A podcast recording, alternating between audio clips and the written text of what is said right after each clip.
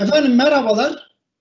Altınbaş Üniversitesi'nin bir çarşamba buluşmalarında daha beraberiz. Ve çok kıymetli isimleri ağırlayacağım. Her zamanki gibi bana bir moderatör görevi verildi ve bunu layıkıyla yapacağımı inanıyorum. Niye bunu Fransızca söylüyorum? Çünkü hem Fransa ile hem de Fransızca ile çok haşır neşir, çok kıymetli bir konuğum var. Saygıdeğer Murat Saman.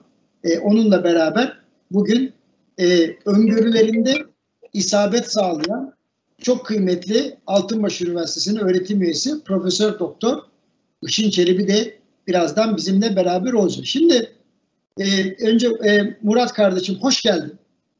Çok sağ ol Emre Hocam. Çok teşekkürler davetin için. Ee, çok benim için bir, tabii, çok tabii. keyifli benim için. Tamam, Teşekkür Bugün ederim. heyecanı şöyle arttıracağız. Bitcoin'dan dolara, altından artık Allah ne verdiyse Amerika'daki seçimlere, Georgia eyaletindeki efendim eee, nasıl diyeyim demokrat dalgaya kadar gideceğiz. Şimdi geçenlerde Murat kardeşim ben bir video paylaştım. Aslında paylaştım derken şuydu. Bir çek hikayesi vardı hatırladın mı? Ben bir yönetim kurulu üyesiyim. Oturuyorum. Birisinin çeki geldi. Hallice büyük bir kurumun çeki. Bu çekin üstünde de ciddi bir meblağ yazıyor. O sırada yönetimde genç arkadaşlar da var.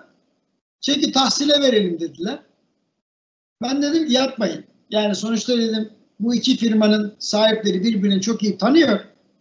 Ailecek görüşüyorlar. Sağda solda yemek de yiyorlar ara sıra. E burada bu para yoktur bu adamda. Yani dolayısıyla bu çeki tahsile vermek demek iki kurumu birbirine düşman ilan etmek olur. Bence çekin keşifcisini arayalım. Yani çeki kesen kimse. Bu arada çekin arkasında 12 imza var 13. biz olmuşuz. Aradık işte. Adamcağıza dedi ki çekim var bizde var dedi. Para var mı? Yok dedi adam. Direkt net olarak söyledi yani bunu. Biz de dedik ki sendeki müşteri çeklerini aynı bu çekim meblağında toparla bize gönder. Ben de senin çekini koyarım dedim zarfa aynen gönderirim dedim. Nitekim öyle oldu. Şimdi bununla alakalı şöyle yorum yapan da var. Vay işte ben yıllardır ticaretin içindeyim. Hiç böyle bir şey yaşanmadı kardeşim. Sen yaşamadın ama ben yaşadım. Yani benim işim gücüm mü yok? Ben niye atayım böyle bir şey? Ne anlatmaya çalışıyorum? Geçenlerde Murat kardeşim sana sözü vereceğim. İş insanlarıyla beraber oturup konuşuyorum. Bana dediler ki ya hocam dedi Türkiye'yi ayakta tutan imalat sanayidir. İmalat sanayini ayakta tutan ihracattır. Dedi. Tamam da arkadaş dedim doğru söylüyorsun. İhracat olmasa duman olmuştuk ama sizin kilogram değeriniz ortalama 1 dolar ya. Japonya'nın 4 dolar. Almanya'nın 3,5 dolar. Efendim Güney Kore'nin yine aynı öyle.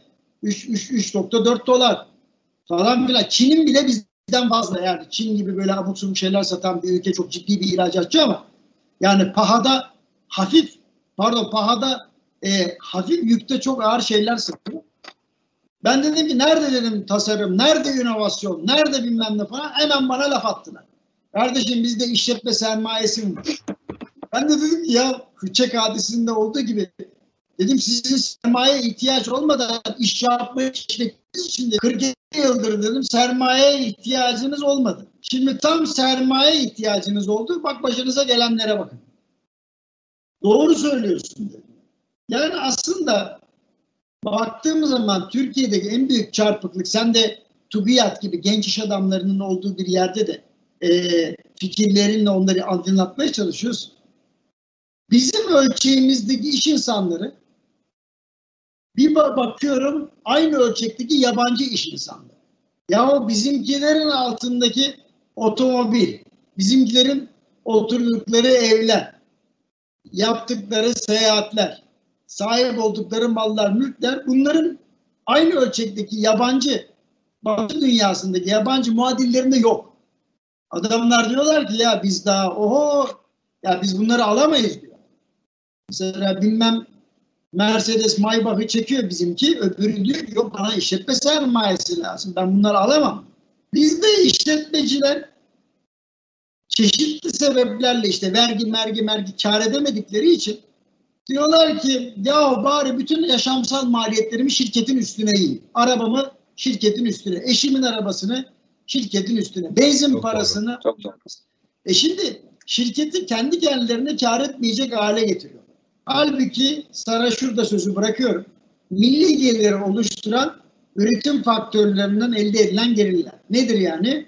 Çalışanın aldığı ücret, toprak sahibinin aldığı rant, sermayenin fiyatı olan faiz, müteşebbisin geliri olan kar. Şimdi ben şunu söylüyorum. Ee, herhangi bir çalışan şirkete arabasını fatura etmiyor.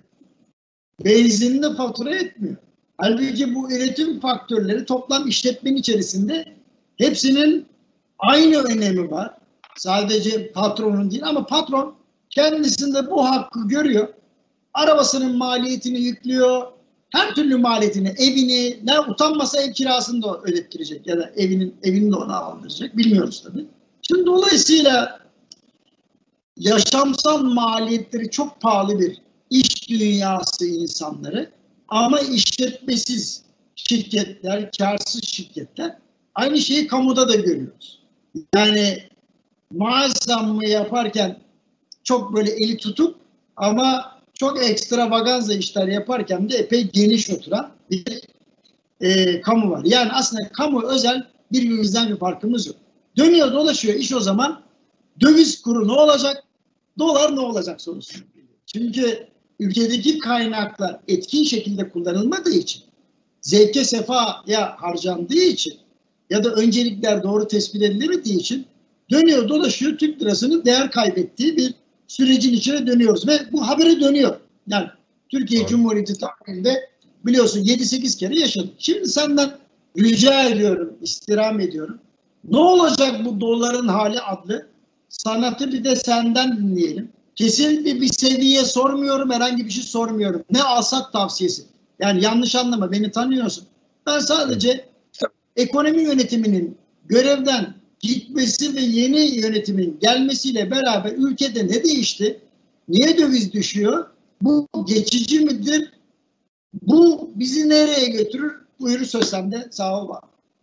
Çok teşekkürler e, Emre Hocam güzel girişin için. Ee, çok güzel bir soru. Aslında senin videonu da izledim aslında bugün. Dolarla ilgili olan video. Gerçekten e, herkesi de izlemesini tavsiye ederim. Ee, dönüp dolaşıp tabii dediğin gibi maliyete geliyor. Yani e, döviz de e, her şeyimiz döviz. E, işte Kasım'dan sonra da e, özellikle 6-7 Kasım'dan sonra e, Türkiye'de çok önemli bir değişiklik oldu. E, hem Merkez Bankası e, Başkanı değişti hem de Hazine ve Maliye Bakanı değişti ve söylemler değişti. Ben şöyle özetliyorum. E, 6-7 Kasım'a kadar bütün söylemlerle gerçekler çok ayrıydı. Apayrı yerlerdeydi. 6-7 Kasım'dan sonra söylemlerle gerçekler uyuşmaya başladı. İşte acı reçete, işte Merkez Bankası'nın faiz politikası, işte e, sıkı para politikası. Aslında gerçeklerle söylemler yaklaştı ve bir miktar eyleme dönüştü. Yani işte Merkez Bankası faizleri işte 10.25'ten 17'ye çıkarttı. Çok önemli bir artış bu dönemde. Sıkı para politikasından e, bahsetmeye e, e, başladı. Şimdi ne oldu kura? Bugün mesela e, bana çok telefon geldi. E, yani soru şu. Hocam dolar niye yükselmiyor? Yani dolar niye düşüyor? Niye yükselmiyor? Çünkü alıştı herkes 8 yıldır Türkiye Cumhuriyet tarihinde ilk defa onu açıklayayım. 8 yıldır üst üste kur düşmüş. Daha önce hiç olmamış. E sen de çok iyi hatırlarsın. 94'te 2001'de böyle ani biliyorsun devalüasyonlar olur. Böyle 1-2 sene çok kötü gider. Ondan sonra yavaş yavaş düzelir. Ama biz 8 yıldır üst üste Türk lirasının değer kaybettiğini görüyoruz. İkilerden işte 8,5'lara geldik. Şu anda da 7.30'larda e, işlem görüyor. Ne değişti? Yabancıların tutumu değişti. Yani ben e, biliyorsun çok e, danışmanlık verdiğim bir yabancı fonlar var. E, görüştüğüm bir sürü yabancı yatırımcı var. Yani şöyle bir özetleyebilirim. İki ay önce şöyle karşılaştım. Ya Muratcığım ya ben şu anda çok Türkiye'yi duymak istemiyorum. Biraz e, bu aralar başka ülkelerle ilgileniyoruz. E, şu anda çok Türkiye'yi duymak istemiyoruz. Dan son bir aydır ya Türkiye'de de iyi fırsatlar olabilir. Faizler çok iyi. Faizler 14-15'lerde. Kur bak e, 8'lerden işte 7,5'lara geliyor. Borsa çok ucuz. Hala iki, yani iki, yeni 2 sente gelmiş durumda. 2013'te 5.1'i görmüşüz. Yani bugün diyoruz ya işte 150 bini gördü çok iyi falan filan. Döviz bazında en yükseğe görmemiz için 370-380 binlere gitmesi lazım TL bazında. Onun için yani hem fırs hem e, sermaye piyasalarında hem de faizlerde ciddi bir fırsat olduğunu gördü yabancılar. Geçen sene Kasım başına Kasım 6-7 Kasım'a kadar 13 milyar dolar para çıkmışlardı. Bunun yaklaşık 3 milyar dolarına tekrar ülkeye getirdiler. Yani Türkiye'ye soktular ve buna sıcak para diyoruz. Yani uzun vadeli bir para gelmedi. Sıcak bir para geldi. Fırsat için geldi. Bu arada yerliler de yani a faizle 17-18'lere geldi. Hani gidip de dövizini bozmaya gitmedi yerliler. Sadece döviz alımını durdurdu. Yani haftalık bazda 2-3 milyar dolar döviz alırken işte %55'e çıktık biliyorsun e, dolarizasyonda. 234 milyar dolara çıktık. Son 9 yılda 100 milyar dolar döviz alındı. Hani yer, yer yerleşikler de hani hadi biraz daha şu döviz alımlarını azaltalım. Yani bir yerden de artık faiz de veriliyor denmeye başladı. Şimdi yerliler, yerleşikler bu bu seviyeden dövizi bozmaya başlarsa bu kur çok da aşağılara gider. Yani 7 7'nin aşağısını bile görebiliriz. Fakat yerlilerin bozması için bu dövizi iki tane şey gerekiyor. Bir, gerçek enflasyona kadar faizin yükselmesi lazım. Yani hala Türkiye'de enflasyon yüzde 10 işte 14 gözükse de 14.60 hala yani herkesin hissettiği enflasyon yüzde 25 yüzde 30. Bir kere faizin oraya gelmesi lazım. İkincisi de e, diğer konularda işte hukuk başta hukuk olmak üzere güven gelmesi lazım. Sen de videolarında zaten bunlara hep değiniyorsun. Yani kur ne olur dersen e, teknik bir şey söyleyeyim çünkü orası çok önemli. Yani bu ben 7.67 7.70'lerdeyken çektiğim YouTube videolarında ve çıktığım yayınlarda 7.30'u çok işaret ettim. Çünkü 7.30 200 günlük ağırlıklı ortalama. Ya orası çok önemli bir seviye. Mesela bugün 7.30'un altına indi. Deniyor. Fakat tekrar şimdi 7.30'un üstüne çıktı. Eğer 1-2 gün 7.30'un altında kapatırsa o zaman şöyle bir algı oluşacak. Yani a bu tamam herhalde yabancılar bir miktar daha gelecekler. Belki de yerlerin bir kısmı hadi biraz daha bozalım, yüksek faize girelim. İşte tekrar aşağıdan e, yerine koyarız diye. Hani seviye vermek istemiyorum ama yine 7 10 7 7 7 10 seviyelerine bir gevşeme görülebilir. Ama şu soru da çok geliyor. Yani ne oldu ülkede her şey düzeldi mi ki döviz düşüyor? Sen de hep bunu söylersin. Katılırım. Önemli olan kurun böyle düşmesi, yükselmesi değil. istikrar olması. Yani yarın hem vatandaş hem özellikle özel sektör yani yarın şu soru işareti olmaması lazım. Ya bu kur yarın 8,5 tekrar olabilir mi? Ya da 6,5'a gelebilir mi? Yani bu soru işaretleri olmaması lazım. Ben de çok uzatmayayım. Ee, sana da sözü vereyim tekrar. Estağfurullah aslında güzel bir yere değin. Yani çok net olarak söylüyorum. Şimdi şöyle. Geçen hafta birkaç tane teknik analizci arkadaş dedi ki 200 günlük ortalamalara bakarsak dolar TL sürekli olarak tarihi destek seviyesine geliyor, kıracakmış gibi yapıyor, kendini yukarı atıyor. Bugün şimdi, yaptığı gibi şimdilik. Evet. Yap, şimdi Dan Levent'i de hatırlıyorum. Hocam derdi yükseliş kanalları hep aşağı kırılır, düşüş kanalları yukarı kırılır diye. Şimdi daha doların tam olarak tabi düşüş kanalına girip girmediği konusunda çok hani cesurane konuşmaları yapmayacağım ama şimdi bakıyorum. Evet bir yabancı ilgisi var ama bu ilgi konuşma yani laf babında. Acaba gelsek mi alsak mı falan. Çünkü yabancıların satış yaptığı da görülüyor hisse senetleri piyasasında. Bu çok net. Bunu görüyoruz. Şimdi enteresandır. Dolar ne zaman gevşese düşse kurumlar alıyor. Ne zaman gevşediği yerde yükselse bireyler alıyor. Vatandaş alıyor. Yani kurumların alma sebebi belli. Dövizin sakinleştiği anda ödemesi var, borcu var. Ne yapsın? Doğru. İş insanı gidiyor alıyor. Fakat vatandaş da hafif böyle ateşi yükseldiği zaman aman bir şey kaçırıyorum diye. atlıyor bu altında falan Bitcoin'de yaptıkları gibi. Şimdi ülkeye bir yabancı sermaye girişi yok. İhracat çırpınıyor. Muazzam bir başarı. Ancak dış ticaret açığı var ve cari açık gibi bir yapısal sorunumuz var. Ülke büyürken cari açık veriyor. Böyle bir garip bir durum. Şimdi dolayısıyla e, benim bir tek gördüğüm büyük değişiklik eskiden şöyle yapıyordu. Yani 2017'den 7'nin sonundan beri ekonomi yönetimi şöyle davranıyordu. Kardeşim piyasa ne isterse istesin biz dilediğimizi yaparız. Biz piyasadan büyüyoruz. Şimdi tam tersi böyle piyasanın suyuna giden, arz talep dengesine saygı gösteren, ekonominin dengelerine saygı gösteren bir durum var. Şimdi hocam daha döviz düşer mi sorusunun cevabı abi düşebilir de çıkar mı diye sor. Diyorum ki şu anki şartlar altında garanti çıkar tekrar. Yani neden? Erken seçim tartışmaları ateşlendi. İnşallah saygıdeğer Işın Çelebi birazdan yayına alacağız. Erken seçim tartışması var. Yani şöyle e, Muratçım sen de siyaseti yakın takip ediyorsun. Yani yeni kurulan partilerde bir erken seçim söylemi olur ki milleti bir toplayıp heyecanlandırmak için. Onu kabul ediyorum. Yani erken seçim yarın bugün olmasa da ne yapacağım? Partiyi bir heyecanlandırman lazım. Hatta eski partiler de bunu yapıyor. Yani Çok doğru. sürekli bir erken Çok, seçim. çok doğru tespit. Evet. Aynen. Heyecan. Bu an, Şey- E, deli tutmak için. Tabii tabii. Bravo. Fakat e, bu memlekette fazla da konuşunca oluyor.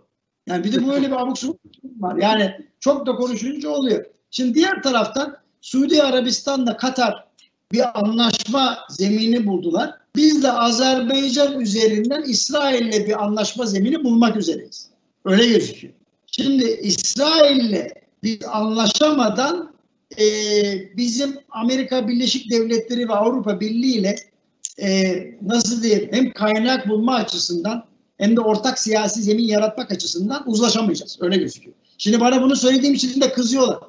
Ya sen işte İsrail ya kardeşim bana ne ben mi koydum kuralları? Yani İsrail bu, bu şeyde e, coğrafyada maalesef Amerika ile ardından da Avrupa ile anlaşabilmek için uzlaşmak zorunda olduğumuz bir ülke olarak kendini gösteriyor. Hatta İsrail'e yakın haber organları da İran'ın tehlikesi artınca bak nasıl diyor Körfez'de huzur oldu bir anda diyor bak mesela. Anlatabildim ya parmakla gösteriyorlar. Tabii bir de Biden olayı var. Şimdi bu Biden biliyorsun bugün Georgia eyaletinde dün bir senatör demokrat seçildi. Şimdi diğer sandalye içinde diğer demokrat aday önde gidiyor. Eğer kazanırsa senatoda 50-50 yani 50 cumhuriyetçi 50 demokrat olacak. İlk Demokrat defa uzun bir 50 zaman. demokrat. Şimdi başkan yardımcısı Kamala Harris olduğu için 51'e çıkıyor bir, anda senatoda. Demokratlar. Yani bu ne demek? Dalga halinde demokratlar var. Ama bu ne oldu biliyor musun? Sen tabii sen biliyorsun da bizi izleyenler için söylüyorum. Amerika Birleşik Devletleri'nde piyasaların moralini bozdu. Şu açıdan çünkü demokratlar güçlüyken bir yerde de cumhuriyetçiler olsun ki denge sağlansın diye bakıyor. Şimdi bu denge bozulursa da yani bir laf vardır tabiri amiyaneyle hani köpeksiz köyde değneksiz dolaşmak derler. Yani oh ne güzel her şey bizdendir. Şimdi bu tabii çok da hoş bir şey olmaz diye şimdi düşünüyorlar. Şimdi benim anlatmaya çalıştığım şey basit. Türkiye Cumhuriyeti'nin ulusal parasının değerinin istikrarı sadece ekonomik yöntemlerle sağlanamaz. Değil. Mümkün Tabii ki yüzde yüz. Yani ne yapsın şimdi? Maliye ve Hazine Bakanımız Sayın Elvan istediğini yapsın. Yani maliye politikası yapsın, genişletici maliye politikası. E, Hacı Abal, Üstad uğraşsın oradan faizler, maizler piyasayı tabi. Ya bu bir yere kadar. Şimdi Allah razı olsun. Saygıdeğer Çelebi de birazdan geliyor. Aa, Sayın Çelebi'nin gelişi için biz ısıttık. Ortamı ısıttık. evet. Şimdi e, saygıdeğer Çelebi de sanıyorum yayına geldi. Ekranı da galiba ayarlayacak. Duyalım diye. Hocam hoş geldiniz öncelikle. Mer- Merhaba değerli bakanım. Herhalde duyuyor şu anda. Şu anda. Ondan sonra Evet. şimdi e, özellikle Mahvi Hoca'ya bugün seninle beraber de az önce bir konferansta şimdi hocaya da fazla yüklenmeyelim diye ondan sonra sen de ricamızı kırmadın sağ ol. Yoksa Tabii orada- olacak. o konferansta ben moderatörde olduğum için e, şimdi tabii Evet. hoca orada konuşmacıydı. E, Allah razı tekrar teşekkürler davetiniz için. Işın Hoca herhalde bağlanıyor. Evet. Tabii tabii. Yani e, Murat Sağman'ın bizi üçüncü e, lütfedişi sağ olsun. İyi ki var. Altınbaş ailesi Teşekkür olarak ederim. kendisine çok teşekkür Her ediyoruz. zaman. Şimdi Her zaman. e, Sayın Tamam Bakanım mı? işin Evet, sesiniz duyuluyor efendim. Harika. Saygıdeğer Sesimiz Bakanım duyuyor duyuyoruz mu? sesinizi. Sayın Hocam. Evet değerli bakanım teşekkür duyuyoruz. ederim. Murat teşekkür ederim. Son derece ben de Sayın, aranıza katıldığım için memnunum. Çok teşekkür ederim. Sayın. Bakanım siz gelene kadar siz gelene kadar Türk filminde metraj doldurma dediğimiz işlemi yaptık biz Murat kardeşimle. Ondan sonra dolarla alakalı kadar- Ya da ben gelene kadar siz gerekli konuşmaları yaptınız zaten. sahayı ısıttık, paslaşmaları yaptık. E, golü siz atacaksınız bakanım. Yok Tabii. golü sen atarsın Murat Galatasaraylı. Şimdi efendim burada şöyle diyeyim size. E, saygıdeğer bakanımın yılbaşından hemen önce bizimle beraber. Mahvi Eğilmez, Emre Alkin'le beraber programda Murat Kardeş çok önemli iki tane öngörü. Bunlardan bir tanesi 2021 muhtemelen bir erken seçim ısınması yılı olacak. Ardından da Bitcoin 50 bin dolar seviyesine ulaşacak dedi. Bunu niye söyledi? Dedi ki yöneticilikte öngörüde bulunmak esastır. Yönetişimin birinci kuralıdır. Böyle olursa böyle olur, şöyle olursa böyle olur, kolay dedi. Ee, ve ardından bize de öngörüler e, de bulunmamızı istedi. Mavi Eğilmez Hoca enflasyon öngörüsünü yüzde on dörtte, ben ise olacağı değil de olması gerekeni söyleyerek yüzde on iki dedim. İşsizlikle alakalı işten çıkarma yasağı olursa yüzde on dörtte işten çıkarma yasağı biterse yüzde on yediye kadar çıkma ihtimalini altını çizdik. Burada hep beraber birleştik. Büyüme hızında yüzde dört civarında gerçekleşeceğini tahmin ettik. Sonra da sözü saygıdeğer Çelebi'ye bıraktık. Sayın Çelebi de dünya konjonktürünü bize anlattı. Saygıdeğer hocam Profesör Doktor Işın Çelebi müsaadenizle burada sözü size bırakalım. Biz Murat'la yeterince ısıttık ortalığı. Şimdi iş sizde. Buyurun efendim. Şimdi e, burada hazırladığım size, sizle de konuştuğum gibi bir e, tablo var. E, Türkiye'de e, ondan önce şu bilgiyi vereyim. E, enflasyon e, yüzde 14.60 oldu ama tüketici fiyatları enflasyon programı 2020'de e, başında yapıldığında 8,5 öngörülüyordu. E, buna karşı 14.60 gerçekleşti ve genç işsizlik de yüzde 26. Şimdi bu, bu düzeyde Amerika'da da enflasyon artışı e, bugün e, açıklandı yüzde iki düzeyinde E, ve bu yüzde iki e, Amerika için yüksek bir enflasyon oranı. E, bu süreçte e, çok ilginç bir şey oldu. Altın ve gümüşün fiyatı yüzde iki düzeyinde kaldı. Ama Bitcoin'in fiyatı e, ilk defa yüzde sekiz düzeyinde arttı Amerika'da. Bu Bitcoin e, artık temel bir e, malzeme, e, bir ekonomik entite haline geldiğini görüyoruz. E, bunu böyle konuşmamın ikinci bölümünde daha net anlatacağım. E, biz Türkiye'ye odaklanarak e, bazı görüşlerimi söylemek istiyorum.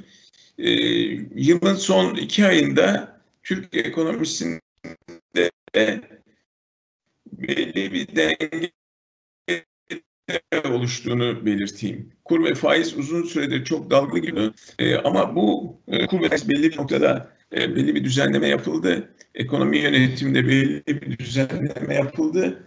Bir belli sakinlik sağlıyor. Fakat e, biz hep ekonomiyi maalesef son yıllarda uzun bir süre demeyeceğim ama son yıllarda hep kur ne olacak, faiz ne olacak tartışmalarıyla geçirdik. Çünkü kur ve faiz e, gördüğüm kadarıyla şey değil, e, çok dalgalı ve bu dalgalı olması e, bizi e, ekonomi sanki sadece kur ve faizmiş gibi gösteriyor. Oysa bir yandan işsizlik, genç işsizlik yüzde 26 düzeyinde. Bir yandan dış ticaret açığı 50 milyar dolar düzeyinde. Ekonominin üretkenliği ve verimliliğini de tartışmamız gerekir ama biz bunu e, gerçekleştiremiyoruz. Şu anda e, ekonominin sadece kur ve faiz olmadığını söyleyeyim ve bu yapıda e, yeni e, bir takım süreçler de e, çok önem taşıyor. E, mesela e, bankalarda e, kredi e, geri dönüşlerinin çok e, durması ve 500 milyar TL'ye yakın geri dönüşü olmayan şu ana kadar e, bizim e, bir sıkıntımız var. Kötüleşen kredi portföyü kalitesi sonucu takipteki kredi rasyosunun artması da e, bu yapıda bize e, etkilemeye başladı. Buna da e, fazla e, girmeyeceğim. Bu yapı Türkiye'de bir gerilemenin olduğunu da bize göz e, şu tabloyu görmek göstermek istiyorum. E, Türkiye'deki gelişme e, Türk lirasının değer kaybını, yerel paraların değer kaybını vermek istiyorum. Arjantin'de yüzde 92 oldu. Son 7 yılda. Türkiye'de yüzde 71, Rusya'da 56, Brezilya'da 54, Meksika'da 34, Güney Afrika'da 28. Yani bir genel istikrarsızlık bu gelişmekte olan ülkelerde var. 2008 krizinden sonra dünyada tam bir denge oluşmadı ve 2000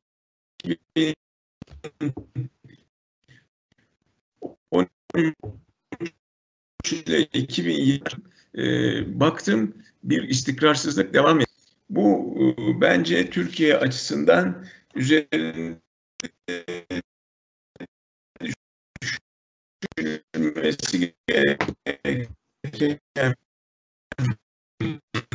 noktada e, ileri doğru adım atmakta zorlandığı, patinaj yaptığını görüyoruz. Bir öbür tabloya geçelim.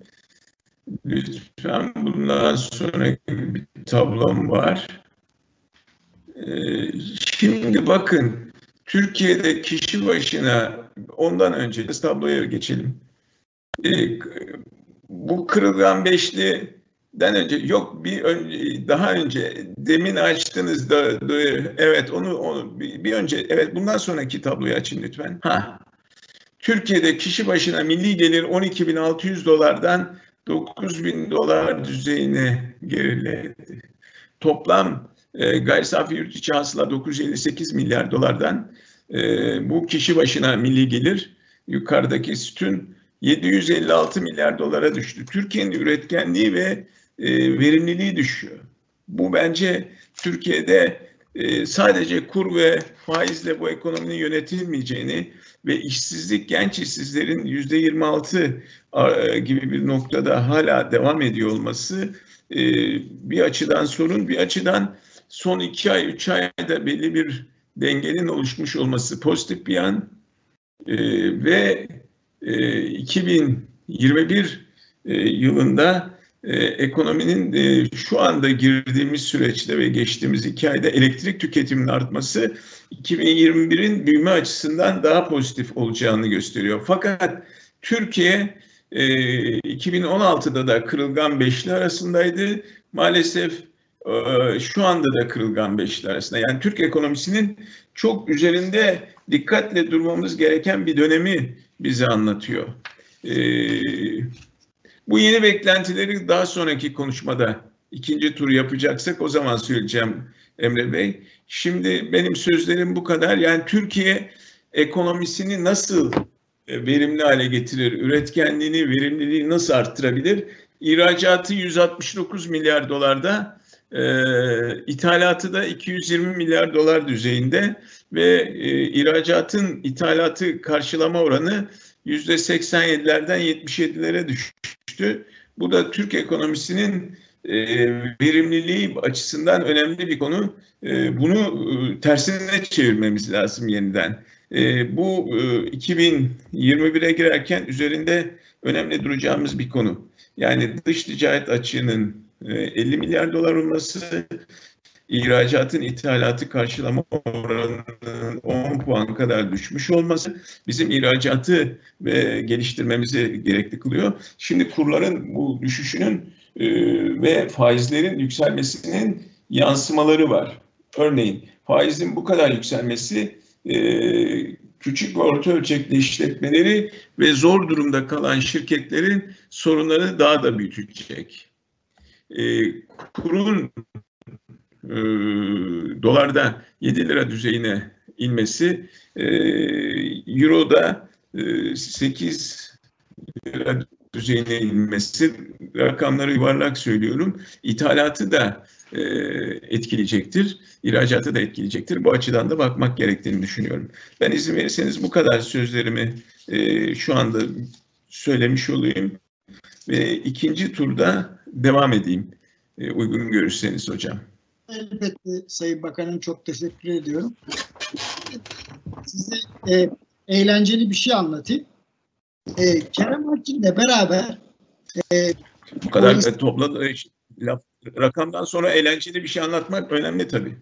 Tabii. E, o işi daimi büyükelçimiz olan saygıdeğer Kerem Alkin'le beraber aynen sizin belirttiğiniz hususları içeren bir ihracat destek planını ilgililere aktardı. Planımız şuydu. Kilogram değeri yüksek ama katma değer yaratan. Yani illa kilogram değeri pahalı olan şeyler değil. Yani katma değeri olan ihracata teşvik verecek asimetrik bir büyüme modelini yazdık, formülledik ve teslim ettik. Yani şöyle anlatayım size mesela külçe altını aldım sattım değil. Onun kilogram değeri yüksek zaten. Önemli olan ham maddeyi alıp işleyip bunu yüksek katma değer verebiliyor muyuz? Vay vay millet bir ayağa kalktı. Ya sen ne demek istiyorsun? Bizim efendim kilogram değerimiz düşük diye biz teşvik almayalım mı? Yahu diyoruz ki arkadaş kilogram değerinin düşüklüğünden bahsetmiyoruz senin ham maddeyi alıp aramalını alıp işleyip nihai mamule çevirdiğinde ne kadar yüksek katma değer yaratmışsa biz onun üzerinden teşvik vereceğiz. Yani yüksek katma değer yaratan sektörleri önceliğe alacağız. Çünkü teşvik adı üstünde teşvik asimetrik bir büyüme modelidir. Seçilmiş olanlara verilir. Şimdi herkese teşvik verilirse bunun ismi teşvik olmaz. Sonunda ne oldu biliyor musunuz Sayın Bakanım? Murat Üstadım. Döndü dolaştı.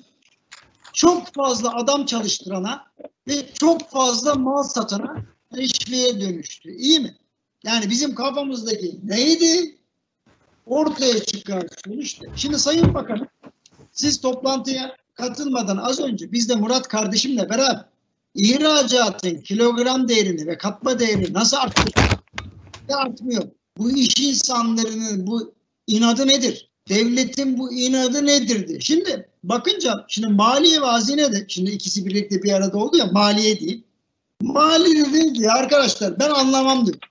Ben diyor toplayacağım vergiye bakarım. Çünkü milletin ne yaptığını biliyor.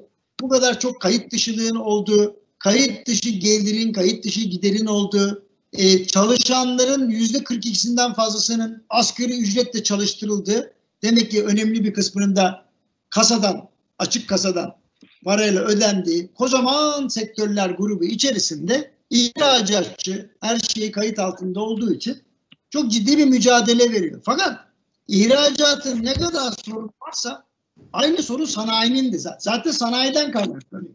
Yani imalat sanayi katma değer yaratmakta sorunlu.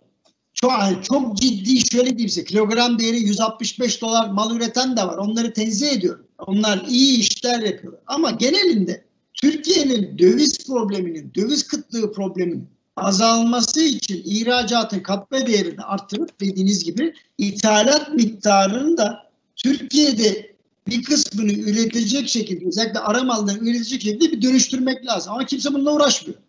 e, siz gelmeden evvel açıkladım. Bizim dedim iş insanlarımız aynı ölçekteki batıdaki muadillerine göre daha iyi arabalar, daha iyi evler, daha iyi yaşam şartları, daha güzel seyahatler, daha pahalı hediyeler falan gibi yaşarken aynı ölçekteki batıdaki muadilleri yahu benim bu para işletme sermayem için gerekli. Ben bu parayı tutup harcayamam. Ben evimi, arabamı şirketin üstüne yapamam. Bu ihanet gibi bir şey olur. Sonuçta ben çalışanların parasını ödemek zorundayım gibi vasiletle. Yani sonuçta bizim ciddi bir ahlak sorunumuz var. Bu ahlak sorunu dönüyor katma değer sorunu, kar sorunu sonunda döviz sorununa dönüşüyor ilginç bir şekilde. Yani o yüzden Murat Üstad'a bir sözü verip yine son sözü size size vereceğim. Kapanışı sizinle yapmayı arzu ediyorum eğer Sayın Bakanım uygun görürseniz. Tabii tabii buyurun. Ee, Murat Bana kardeşim. verdiniz. Estağfurullah. Murat kardeşim. Döviz hepimizin derdi. Ee, şu anlamda der. Borç olarak derdi, alacak olarak derdi vesaire. Sen ne görüyorsun? Şimdi seni 3 aydan 6 aya uzatmayacağım. Yani işini zorlaştırmayacağım. Önümüzdeki 3 ay hangi zorluklar konusunda bizi uyarmak isterdin? Ee, en kısa vadede sonra da orta vadede gördüğün sıkıntılar nedir diye senden bir duymak istedim. Evet şimdi e, Sayın Bakanım güzel e, tablo e, bir tablolar gösterdi yani en azından veri anlamda. E, tabii şimdi e, şu anda yılın başındayız. E, en büyük sorun tabii Covid bence. Yani 2021'in ben şöyle özetliyorum. 2020'de e, Covid ile tanışma yılıydı. 2021'de inşallah Covid ile vedalaşma yılı olacak diye e, umuyorum. E, bu tabii bütün dünyada ve bizde de e, ana e, konu olacak. Tabii e, aşılanabilen ülkelerle, aşılanamayan ülkelerle e, ayırmak zorunda kalacağız ve e, bu Covid sonrası bu kadar e, likitte basıldı. O likitte e, durunca ya da likitte yavaş yavaş geri çekilmeye başlay- başlayacağı zaman e, ülkelerde orada mutlaka e, farklılık gösterecek. Bizim konumuz şöyle, e, şu, şu anda tabii bir e, piyasa bir e, kredi açtı. Yani yeni ekonomi yönetimi bir kredi açtı. E, onun için yani söylemler gerçekten e, istenilen gibi. E, ama şu anda e, sadece Merkez Bankası tek başına bütün ülkenin sorunlarını düzeltemez. Yani tek başına bir iki tane faiz artışıyla işte e, Avrupa Anayasa Mahkemesi'nin e, kararını kabul etmiyorsak, işte Türkiye'de e, anayasa e, ana, alt bir mahkeme e, Anayasa Mahkemesi'nin kararını kabul etmiyorsa bunu da tek başına Merkez Bankası çözemez. Merkez Bankası'nın çözeceği bir noktalar vardı. Şu anda onları yapmaya başladı. BDDK takip etti. E, bir e, normalleşme oldu o cephede ama diğer konularda işte az başta hukuk olmak üzere uzun vadeli yatırım istiyorsak e, hukuk konusunda e, mutlaka e, artık biraz önce ilk turda şunu söylemiştik. Gerçekler ve söylemler yakınlaşmaya başladı. Bundan sonra 2021'de daha iyi bir dönem yaşamak istiyorsak gerçek e, söylemler ve eylemler e, yakınlaşması lazım. Artık yani sen de kullanırsın Emre Hocam. E, sözde değil e, özde olması lazım artık e, e bütün e, bu söylenenler. Şimdi e, riskler nedir? Riskler yandan, nedir? Yandan, yandan değil, değil, candan. Evet. Bir de bir sözümüz vardı sende çıktığımız yayınlarda. Ee, bir e, kır, kırlangıçla bir bağır gelmez diye. Yani bir Merkez Bankası'nın bir faiz artışıyla da bütün sorunlar e, çözülmez. Şimdi riskler nedir? Yani Şubat'a kadar rahat gözüküyor sanki. Yani tamam e, Boğaziçi Üniversitesi'nde yaşananlar, işte aşıyla ile ilgili yaşananlar, hukukla ilgili yaşananlar e, bize çok sorduğu sorulan sorular olduğu için yani niye kur artmıyor diye. Şimdi orada ekonominin yönet yaptığı bir hamleler var. Yüksek bir faiz var yani faiz iki katına çıktı. E, bu faiz 8.25'lerden geliyor. Şimdi 17 oldu.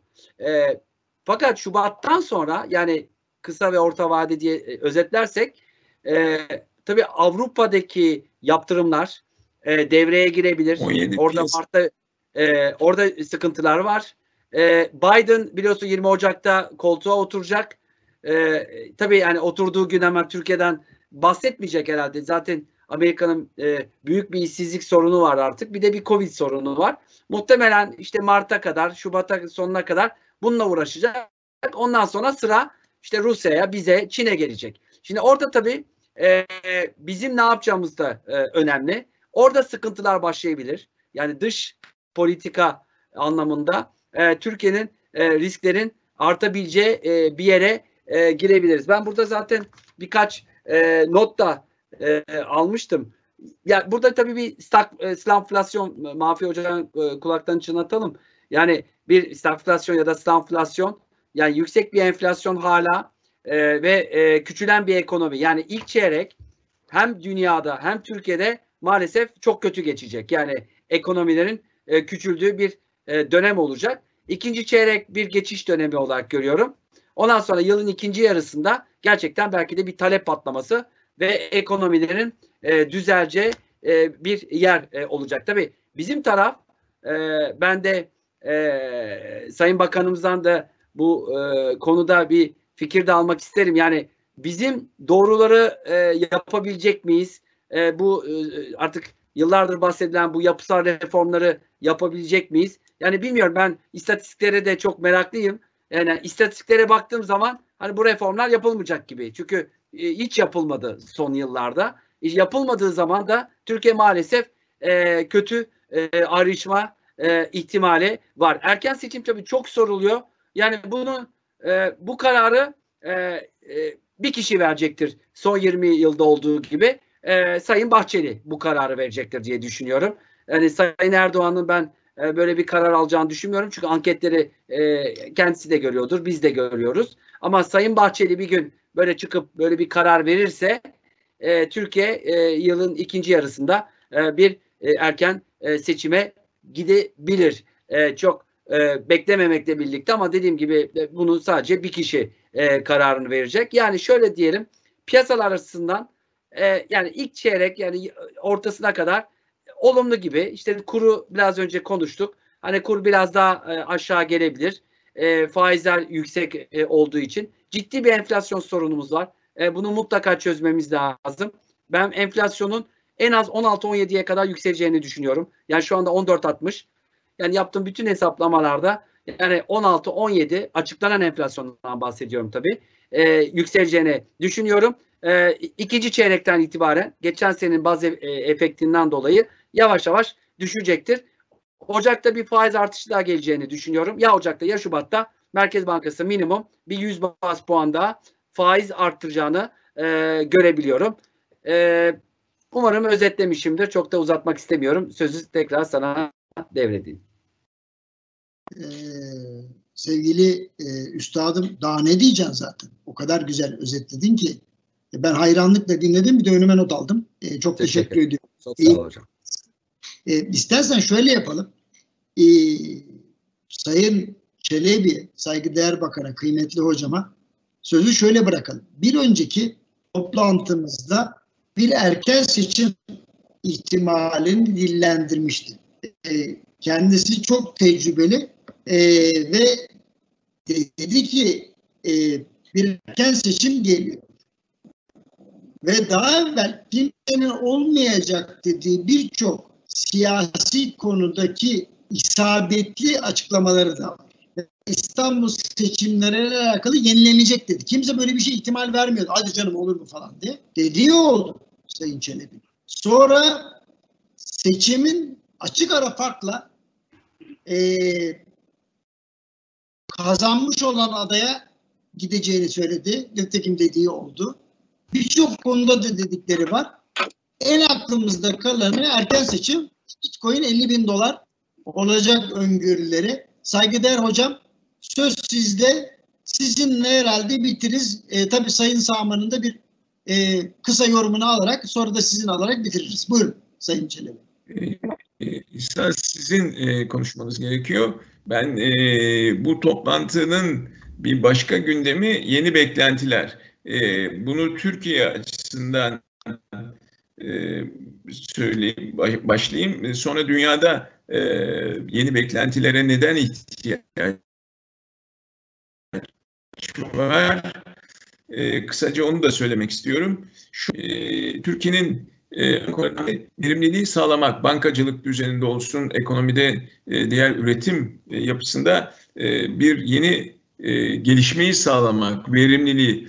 Herkes reformdan bahsediyor ama reformun içeriğinin ne olduğunu söylemiyor. E, ben 1-2-3 madde diye hemen sayayım. Bir hukuk devleti ilkelerinin uygulanması lazım. İkincisi ben dar bölge seçim sistemine dayalı bir mekanizma içinde milletvekillerinin seçiminin temini ve bu dar bölge seçim sisteminde e, oluşan parlamentodan bakanlar kurulunun çıkması e, ve bu bakanlar kurulunun yönetiminin de o parlamento içinden oluşması. Sayın e, Cumhurbaşkanı'nın da görevine e, başkanlık e, olarak, yarı başkanlık olarak devam etmesi. E, bu yapıya ihtiyaç var. Bir, lütfen bir öncekini tekrar alırsanız. E, e, evet. Şimdi e, ben fazla e, demokrasinin çok önemli olduğunu, demokrasinin kurallarının, ilkelerinin e, etkin biçimde çalışması gerektiğini e, düşünüyorum ve benim kişisel kanaatim erken seçim derken e, Türkiye'nin 2-3 e, yıldan fazla 4 yıla e, kadar e, 3,5 yıl götürebildiğini düşünüyoruz. 2018'in Temmuz ayında yeni yapı çıktı ortaya. 2018, 2019, 2020, e, 2021'in sonuna doğru 3 yıl e, doluyor e, gördüğüm kadarıyla. 2018, 2019, e, Temmuz arası bir yıl, 2019-2020 arası iki yıl, 2020-21 Haziran Temmuz üç yıl ve o üç buçuk yılda da e, böyle bir süreç cycle var. E, 2021'in son döneminde bir seçim atmosferinin oluşacağı düşüncesindeyim. Söylemek istediğim bu.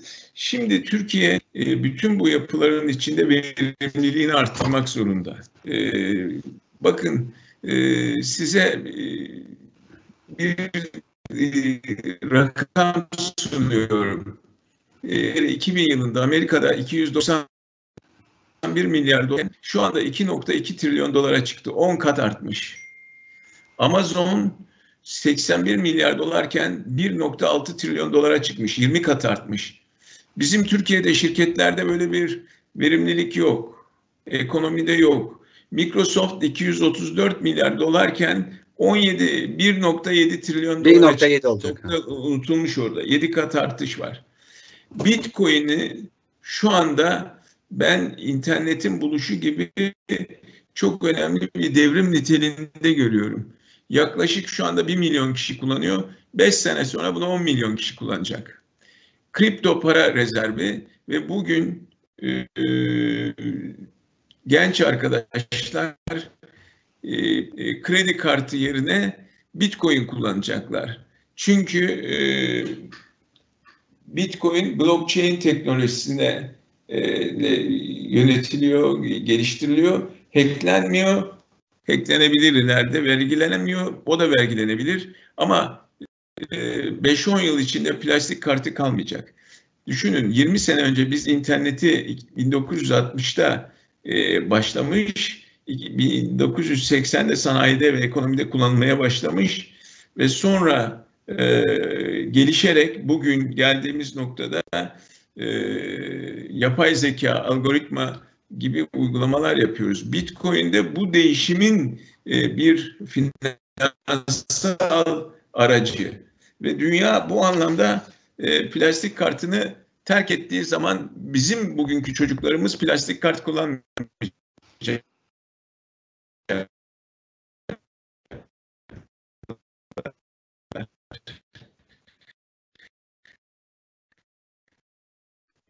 Böyle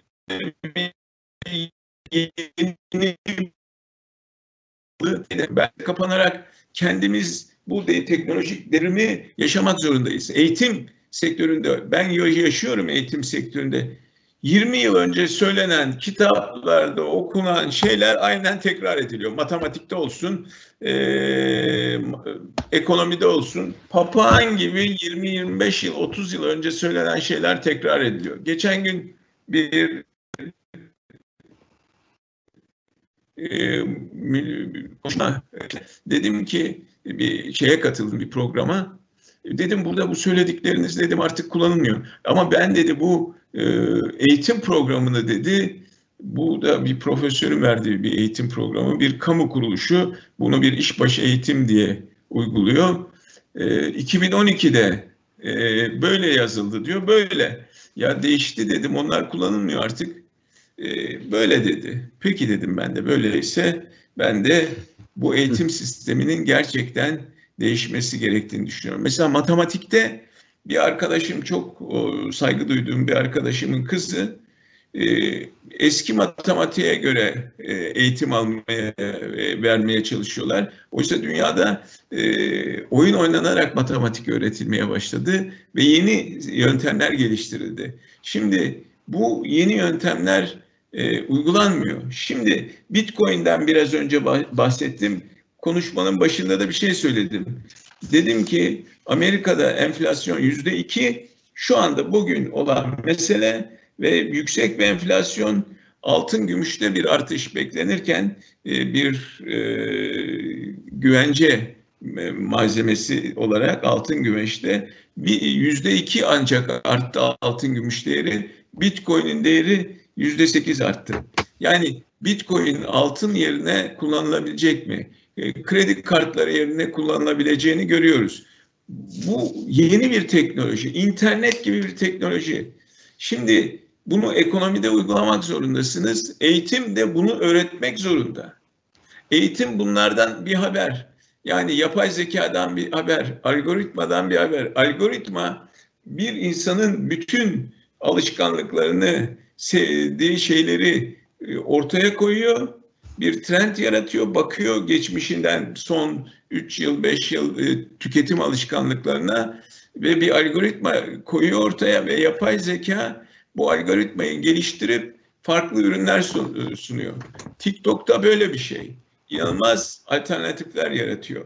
Şimdi aklımız hayalimiz almıyor bu meseleyi. Ve ben o yüzden e, bir hafta on gün önceki e, konuşmada dediler ki bana peki dünya 2021'de ve sonrası nasıl olacak? Dedim ki e, vallahi öyle bir zor soru sordunuz ki bir kere dünya disruption dediğimiz yeniden bir yapıya e, değişiyor, dönüşüyor. Ama bunu bizim eskimiş kafadaki hocalara anlatmak, arkadaşlara anlatmak mümkün değil. Eskimiş şeyleri aynen kıraat ediyoruz, anlatıyoruz, ezberliyoruz. Peki sağlık sektöründe büyük yenilikler olacak. DNA biliminde gelişmeler olacak. Genetik bilimindeki şirketler önem kazanacak. İlaç endüstrisinde e, büyük e, atılımlar olacak. Bunlara Türkiye'nin hazır olması lazım ve 2021 bu açıdan da çok kritik bir yıl. Yani pandemi bence de Haziran ayında biter ama pandemi sonrası e, Türkiye dünyadan kopuk olamaz ve dünya ile iç içe olacak ve yeni teknolojileri, yeni düşünceleri, yeni bilgileri aktarmak zorunda. Ben olsam bütün hocaları işten atarım. Hepsini 20-25 yaşındaki insanları getirip yeni şeyler söyletirim. Çünkü insanlar ezberlediklerinden vazgeçmiyorlar. Kendi ezberlediklerini arkadaşları da ezberlediği için onları tutuyorlar ve önünü bütün eğitimin kapatıyorlar. E, şimdi YÖK'ün getirdiği eğitim sistemine bakalım. Bugünkü eğitim sistemine bakalım. Demokratik açılımda yeni fikirleri tartışmayan eğitim sisteminde böyle e, tepeden e,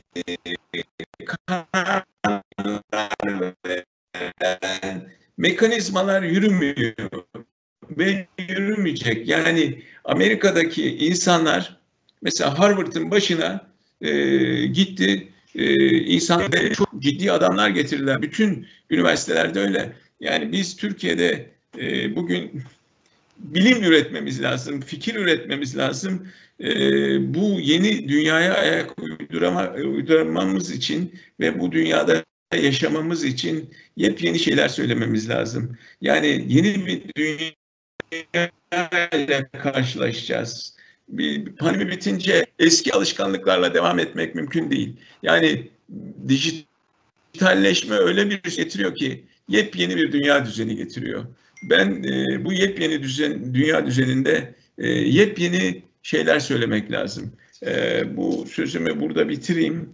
E, çünkü ben e, bazen e, öğretim üyeleriyle falan düşemiyorum. Onlarla aynı paralelde çalışmıyor. E, hele böyle tarih kökenli insanlara e, laf anlatmak mümkün değil. Hep eskide kaldıkları için şimdi bizim televizyonlar falan da eskide kalmış adamları ön plana çıkarmaya çalışıyorlar. Tartışmalarda çünkü yok lazım. Onu falcılık falan gibi görüyorlar. Oysa öngörebilmek e, astroloji değil. Öngörebilmek bilim, akıl, e, yönetmenin teknikleri, yeni yönetim teknikleri. Bu açıdan astroloji, astrolog falan filan böyle oji moji o işlere de aklım ermiyor benim. Ben yepyeni insanların olduğu, yepyeni fikirlerin olduğu bir yapıya ihtiyaç olduğunu düşünüyorum bütün Türkiye'de. Ve erken seçim şartlar zaten Türkiye o noktaya getiriyor. Çok teşekkür ederim Sayın Bakanım. Benim sözlerim bu kadar. Sağ olun Sayın Bakanım. Şimdi e, Murat Ustad, e, Sayın Bakan haklı. Soru sormak gerçeği bulmanın ön koşulu. Biz seninle beraber Fransız eğitimi aldığımız için bu eğitimin esası soru sormaya dayalıdır. Ve neden diye sormak bir özgürlüktür. Ama baktığımız zaman bu siyasetin bugün geldiği nokta, yönetim şekillerinin bugün geldiği nokta, işletmelerin patronlarının kafa yapısının bugün geldiği nokta maalesef bize soru sormayı yasaklayan e, bir bir seviyeye getirdi. Yani ya soru sormak ayıp. Kafama yatmadı demek ayıp. Bunu niye böyle yaptınız demek ayıp. Şimdi hal böyleyken Sayın Bakan'ın dediği gibi değer üretmek mümkün olmalı. Yani ben bugün kendimden mesela çok eminim. Bana deseler ki kardeşim sen çık buradan başka bir okulda iş bul. Rahatlıkla bulurum. Çünkü Sayın Bakan'ın izinden gidiyorum ben. Neden? Yeniliyorum kendimi. Yeni şeyler söylüyorum. Eskileri bırakıyorum. Tartışıyorum. Sen de böyle bir insansın. Ben Emre Hoca saygım var. Ee, Ben e, Emre Hoca'ya büyük saygım var. Gerçekten kendini yenileyen ve çok çağdaş bir insan. O yüzden de çok takdir ediyorum. Yani. Mahfi Bey'i de o yüzden çok seviyorum. Yani bunları da söylemekten kaçınmıyorum. Ee, Ben bütün hocaları kastetmedim. Ben e, üniversitenin genel yapısını kastettim. Ya çok haklısınız diyorum. Yani çok Evet. haklısınız. Çünkü kendimizi yenilemezsek hayatta kalamayacağız. Şahsi olarak da hayatta kalamayacağız. Yani kendini yenilemeyen, kendi kendine yetemeyen, bildiklerini anlatamayan, iyi öğretmen olmayan, herkesin öğretmen olması lazım. Sen de öğretmensin Murat Üstadım. Ee, bu konuda Sayın Bakan'ın söylediklerini e, ek yapmak ister misin? Veya bitirirken çünkü bir saati de doldurduğu bir mesajın var mıdır onu merak ettim. Evet çok uzatmadan e, ben bak e, Sayın Bakan'ın söylediklerine yüzde yüz katılıyorum. Gerçekten çok güzel mesajlar verdi. Yani eskide kalmamamız lazım, yenilenmemiz lazım, e, devamlı öğrenmek lazım. Aslında meraklı olmamız lazım. Hep Çok gençlere bunu söyle, bunu söylemeye çalışıyoruz. Yani meraklı olun, yeni şeyler öğrenin, sorgulayın. E, böyle bir e, yani bi- biz böyle bir sistemden geliyoruz. Ne kadar çok sorgulayabilirsen, ne kadar çok özgür olabilirsen, ne kadar düşündüğünü rahatça söyleyebilirsen o kadar yaratıcı olabilirsin. O kadar yeni fikirler getirebilirsin. O kadar da katma değer e, yaratabilirsin. E, onun için e, yani yapımızı o şekilde e, kurmamız lazım. E, 2021 kolay bir yıl olmayacaktır. Ama yapılması gerekenler belli. E, onları yaparsak e, Türkiye'de bu potansiyel olduğunu zaten e, her zaman söylüyoruz. E, tekrar çok teşekkürler e, davetiniz için. E, Sayın Bakanım çok e, keyifli bir e, paneldi. Sizinle birlikte olmak çok keyifliydi. Güzel mesajlarınız için de tekrar teşekkür ederim. Bizim için de çok e, mutluluk verici Murat'ı aramızda görmek. Emre Alkin hocamı da e, çok sevip sayarız. Çok da iyi yönetiyor bu toplantıları. E, akil bir insan. O yüzden ona da teşekkür ederiz. E, benim söyleyeceklerim bu işe emeği geçen e, Aylin Hanım'a, Fatih Bey'e Ben de Ee, teşekkür Polat Bey'e, bütün bu arkadaşlarımıza da çok e, teşekkür ederim. Çok emek veriyorlar. Sağ olsunlar. Şimdi Sayın Bakanım, e, rahmetli Erdoğan Alkin'in çok önemli bir öğretisi vardı. Bizde dedi makam geçmez, kıdem geçer derdi. Şimdi ben bunun oturum başkanlığını yaptım. Aylin kardeşim, Fatih kardeşim, Polat kardeşim bize yardımcı oldular. Fakat oturum başkanlığı bir makam. Burada kıdemde siz, sizden istirhamı son güzel sözlerle bu güzel oturumu sizin tamamlamanız. Yok ve- hocam senin e, kapatman lazım. Ben senden rica ediyorum. Peki. Emre Hocam bu şeyleri çok güzel yapıyor. Ee, Sayın Bakanım Emre Hoca çok güzel yapıyor değil mi bu İşte şeyleri? evet onun için yani Onun için çok başarılı bir moderatör. evet evet Emre hocamızdan rica edeceğiz. Peki. Sayın Bakanımdan icazet aldım. Öyle diyelim. Ee, bir kere her şeyden önce e, iki kıymetli insanla beraber bir ekranı paylaşmak büyük bir mutluluk. Bu senenin ilk çarşambası. Biz her senenin ilk çarşambası ve bundan sonra her ayın ilk çarşambası Altınbaş Üniversitesi çarşamba buluşmalarında ekonomi sohbetlerini yapmaya devam edeceğiz. Bundan evvelki senelerde yaptığımız gibi.